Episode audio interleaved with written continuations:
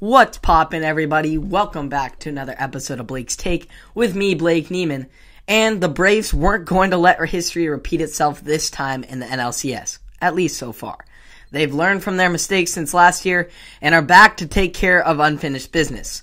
They have the two game edge in the series thanks to two walk off homers in the ATL. In Saturday's game one, Austin Riley provided the walk-off single in the ninth, and then on Sunday, it was Eddie Rosario who broke the game out of a deadlock tie at four with two outs in the bottom of the ninth with a walk-off single off his own, off his own Dodgers closer Kenley Jansen. This Braves lineup has been clicking just at the right time with production top to bottom, keeping up with the Dodgers' stacked offense and pitching. This was especially present in game two when the Braves got on top of one of the best pitchers in baseball in Max Scherzer, starting with none other than the former Dodger, Joc Pederson, kicking things off with a two-run, 454 foot bomb to tie the game up in the fourth inning. Not only were the Braves clutch at the dish, but also on the bases, especially in the ensuing innings with some risky extra bases taken even to keep, to keep the game even going into the final inning. Relievers managed to keep the game late uh, and hold the Dodgers off in the top half of the inning. And then Dansby Swanson got in the on in the bottom of the half, and Eddie Rosario scorched a ball up the middle, and the rest is history. Historically, teams that are up 2-0 in a series win 84% of the time. But this is the Los Angeles Dodgers we're talking about here. They've been there, they've done that.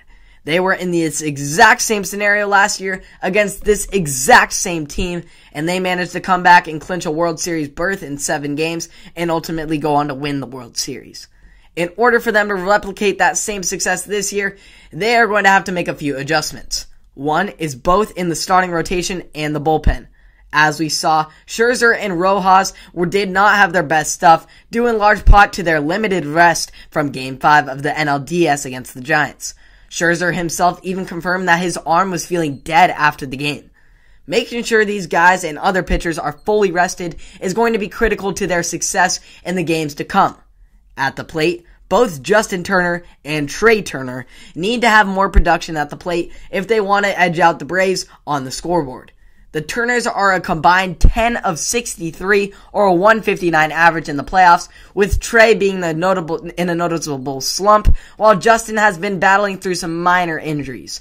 These two are huge bats in this lineup, so their production is crucial in the Dodger, in the Dodgers winning the World Series.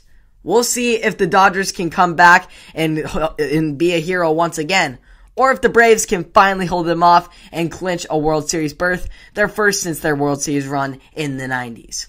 Thanks all for tuning in. I'm excited about baseball. It's so good right now. Walk-offs, uh, grand slams. I'll be talking about the Boston Red Sox and their uh, crazy run with the Houston Astros in the next episode. So make sure to stay tuned for that and catch all of it and more on Apple Podcasts, Spotify, and or YouTube. I'll see you all in the next one. Have a great day.